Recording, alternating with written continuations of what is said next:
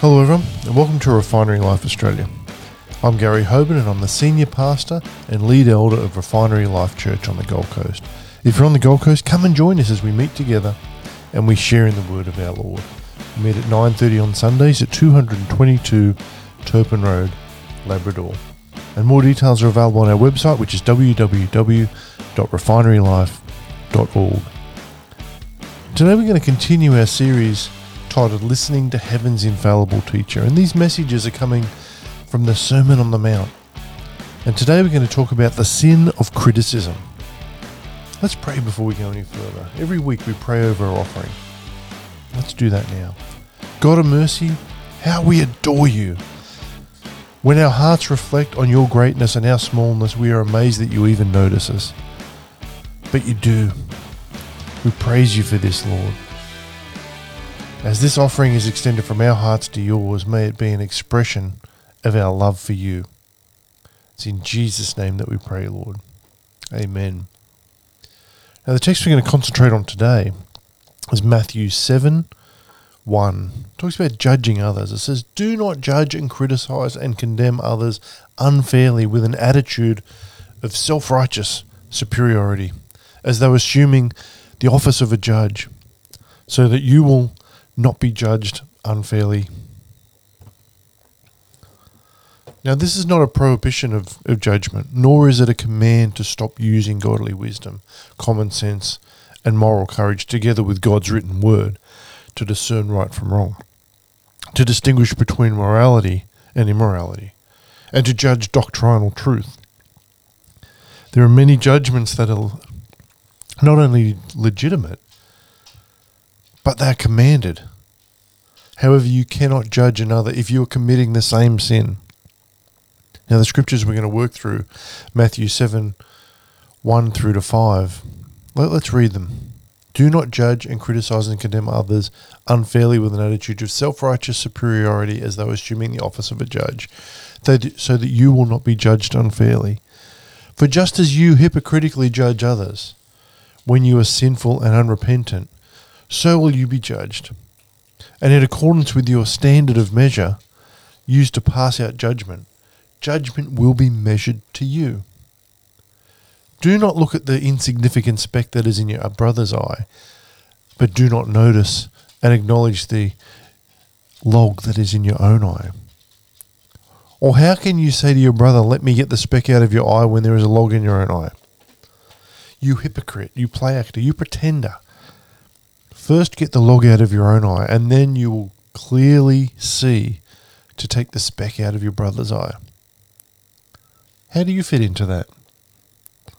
Christ's statement, do not judge and criticize and condemn so that you will not be judged, points its accusing finger directly at each of us and implies that we have been found guilty. This is one of the most disturbing passages in all of Jesus' teachings. Jesus centers his attention on the prevalent sin of criticism, the sin of nitpicking, fault finding, cutting other people down to size. We can find this behavior everywhere in our lives at home, at work, in our churches. We look around for people to measure. Then we stretch those who are too short and we cut those off who are too long. We try to make people fit us exactly. Jesus, being aware of human nature, realized the propensity of individuals to measure everyone else to themselves. He'd observed people trying to force others to fit exactly into their concepts. And Jesus gives us clear and stern instructions Judge not that you will not be judged. This is not a subtle suggestion or a gentle nudge. Judge not is an imperative. Now, there's a prohibition here. In verse 1, a present imperative is used with a negative, where Jesus said, Don't pick on people, jump on their failures, criticize their faults, unless, of course, you want the same treatment. What was Jesus prohibiting? Jesus was not prohibiting the due process of law. This, this statement of Christ has often been misinterpreted and misapplied. The Sermon on the Mount is a divine blueprint for social order. But our Lord never meant for his words to be a replacement for the law. The due process of law and the grace of God are not opposite, they simply operate in different realms. The spirit of the entire teachings of Christ would never advocate anarchy. Jesus knows human nature well enough to know that government and the judicial system are necessary. And Jesus was not prohibiting the practice of moral judgment. Jesus himself passed moral judgment on others. For instance, he called the Pharisees a generation of vipers and whitewashed tombs. He announced that if they did not repent, they would surely perish. We can be doing the same. Because of our hesitancy to make moral decisions, we tend to drift into indiscriminate moral neutrality. Look at gay marriage as a great example of that. Consequently, we quote this passage Judge not, that you may not be judged, and in doing so, abdicate our responsibility to make moral judgments. Recently, we had someone in our church say we shouldn't be judging people, but we should be judging them. We should be judging them morally. Actually, the correct position is that we should judge morally and thus be prepared to be judged morally ourselves. But what was Jesus prohibiting? He was attacking the sin of criticism. He was addressing the hypocritical and the hypercritical, fault finding attitude that encourages us to stretch people out or chop them off so that they will conform to our measure. Here, Jesus places himself in a diametrical opposition to those who would inflict slow death on others by relentless criticism. Employers sometimes do this to employees. Parents do it to their own children. Teachers, by this means, destroy pupils. And some ministers wear down their church members. And many church members slowly destroy their pastors in the same way. We have people in within our small church community that complain every week about the message. Perhaps they should look at themselves before they look at what the message is saying. Judge not, that you may not be judged. But there's a promise as well, isn't there? In verse 2, Jesus said, For just as you hypercritically judge others when you are sinful and unrepentant, so you will be judged. And in accordance with your measure, judgment will be measured out to you. This promise reflects the law of reciprocity, a law that states we always get back what we give out. This may not be the highest motive for appealing to others, that they should be Christ like, but it is a motive based on fact. Dishonesty begets dishonesty. Stealing begets stealing. Criticism begets criticism. Welfare begets welfare. Yet the bright side of this law is that the opposite's also true. Truth begets truth. Faithfulness begets faithfulness. And love begets love. The fact remains that our criticism not only causes others to be critical toward us, but we are also hurt from two other sources ourselves and God. So, will you be judged? And in accordance with your standard of measure, judgment will be measured to you.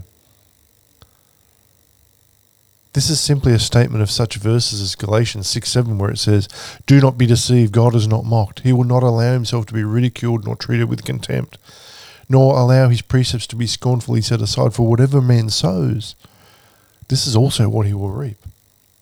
And then Matthew twenty six fifty two it says, Then Jesus said to him, Put your sword back in its place.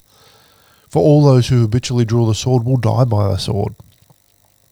We all know that criticism, holding a grudge, hatred, and attitudes like this are destructive to a person's mind and body. Criticism reveals five things about us our sins, our jealousies, our ignorance, our inability to deal with our own problems, and our lovelessness. So each time we judge another, we are saying to all who have ears to hear, this is the type of person, the type of unloving person that I am. That's what we're saying. Paul addressed himself to this same problem in Romans 2 1 to 3. He said, and he's talking about the impartiality of God here. Therefore, you have no excuses or justification Every one of you who critically judges, hypocritically judges, and condemns others. For in passing judgment on another person, you condemn yourself, because you who judge from a position of arrogance or self righteousness are habitually practicing the very same things which you denounce. And we know that the judgment of God falls justly and in accordance with truth on those who practice such things. Now, verse 3 But do you think this, O man, when you judge and condemn those who practice such things, and yet do the same yourself, that you will escape God's judgment and elude his verdict? There's four reasons why we receive God's judgment when we're critical towards others. The first is criticism hinders God's work. The second is it assumes God's office as judge. Third, it destroys what God has given character and influence. And fourth, it shows contempt towards the grace of God, which is extended to those who we would destroy by our criticism. And there's a perplexity here. In Matthew 7 3 through to 4, Jesus said that the sin of criticism creates a real perplexity. Jesus used a bit of humour to paint the picture of a man with a log in his eye, trying to pick out a splinter from another man's eye. That's perplexing. Not one of us is without sin. Not one of us. Not one of us is without sin. We are, not one of us is free of glaring defects in our own life. what Jesus was saying was look at the ridiculous role you're playing. Look at a glaring flaw in your own life that everyone else can see. You nitpick at the small problems in the lives of others. If there is anything that Jesus does not want his followers to be, it's hypocrites. Jesus set the example of this matter. When he saw Zacchaeus, he wanted to help him. This man had been cheating and defrauding the public for years. Jesus could have said, I know who you are, Zacchaeus. You're one of those terrible tax collectors. You've le- earned the bad reputation that is yours. Come down out of that tree, fall on your knees before me, and confess your sins publicly. If you get your life straightened out, you might be good enough to come and join my followers. Instead of standing in judgment of this fallen man, though, Jesus established a relationship of love by the tone of his voice and the actions that followed. Jesus said to Zacchaeus, I love you very much. In the light of God's love, Zacchaeus became keenly aware of the fault in his life. And then there's a proposal, isn't there? In verse 5, Jesus made a proposal. We have our hands full in correcting the problems in our own lives without being critical in our judgment toward others. We could spend our time quite constructively if we concentrate on our own faults, leaving the faults of others to the goodness and the grace of God. Jesus' proposal, however, is difficult to carry out, isn't it? We naturally find ourselves asking how we can ex- execute this proposal and what we can do about the temptation to criticize others. First of all, we need to recognize being critical of, critical of others as a sin. It is a sin, just as stealing or lying or immorality is a sin. In God's eyes, being critical and hurtful towards others is a serious sin. And second, we should confess our tendency to judge as a sin. Only through the confession will we ever rid ourselves of the deadly sin of criticism. And third, we just must quit doing it. It is not enough to own up to the sin and ask God to forgive us. We must claim the grace of God that will enable us to quit being critical. Three good filters through which we should pass every word that comes from our mouths are this Is it true? Is it necessary? And is it kind? As we go about doing God's business, as opposed to the business of God, as some churches do, we are to see the good in people and by the grace of God bring it to the surface too many people are willing to throw others aside just as human rejects. May God grant that we become people who realize the value in each and every person. May God save us from the ranks of those who stand idly by and point out the flaws and the faults in others. And as I do every week, I want to encourage you to be diligent with your Bible study time. Because God has so much more for us than we can get from just going to church once or twice a week and hearing someone else talk about the Word. When you spend time with God, your life will change in amazing ways because God is a Redeemer. There's nothing that's too hard for Him. He can make you whole, spirit, soul, and body. And you're important to God, but you're also important to us at the refinery. So when it comes to prayer, we believe that God wants to meet your needs and reveal His promises directly to you. So whatever you're concerned about and whatever you need prayer for, we want to be here for you. Even if you just want to say hi, you can contact us on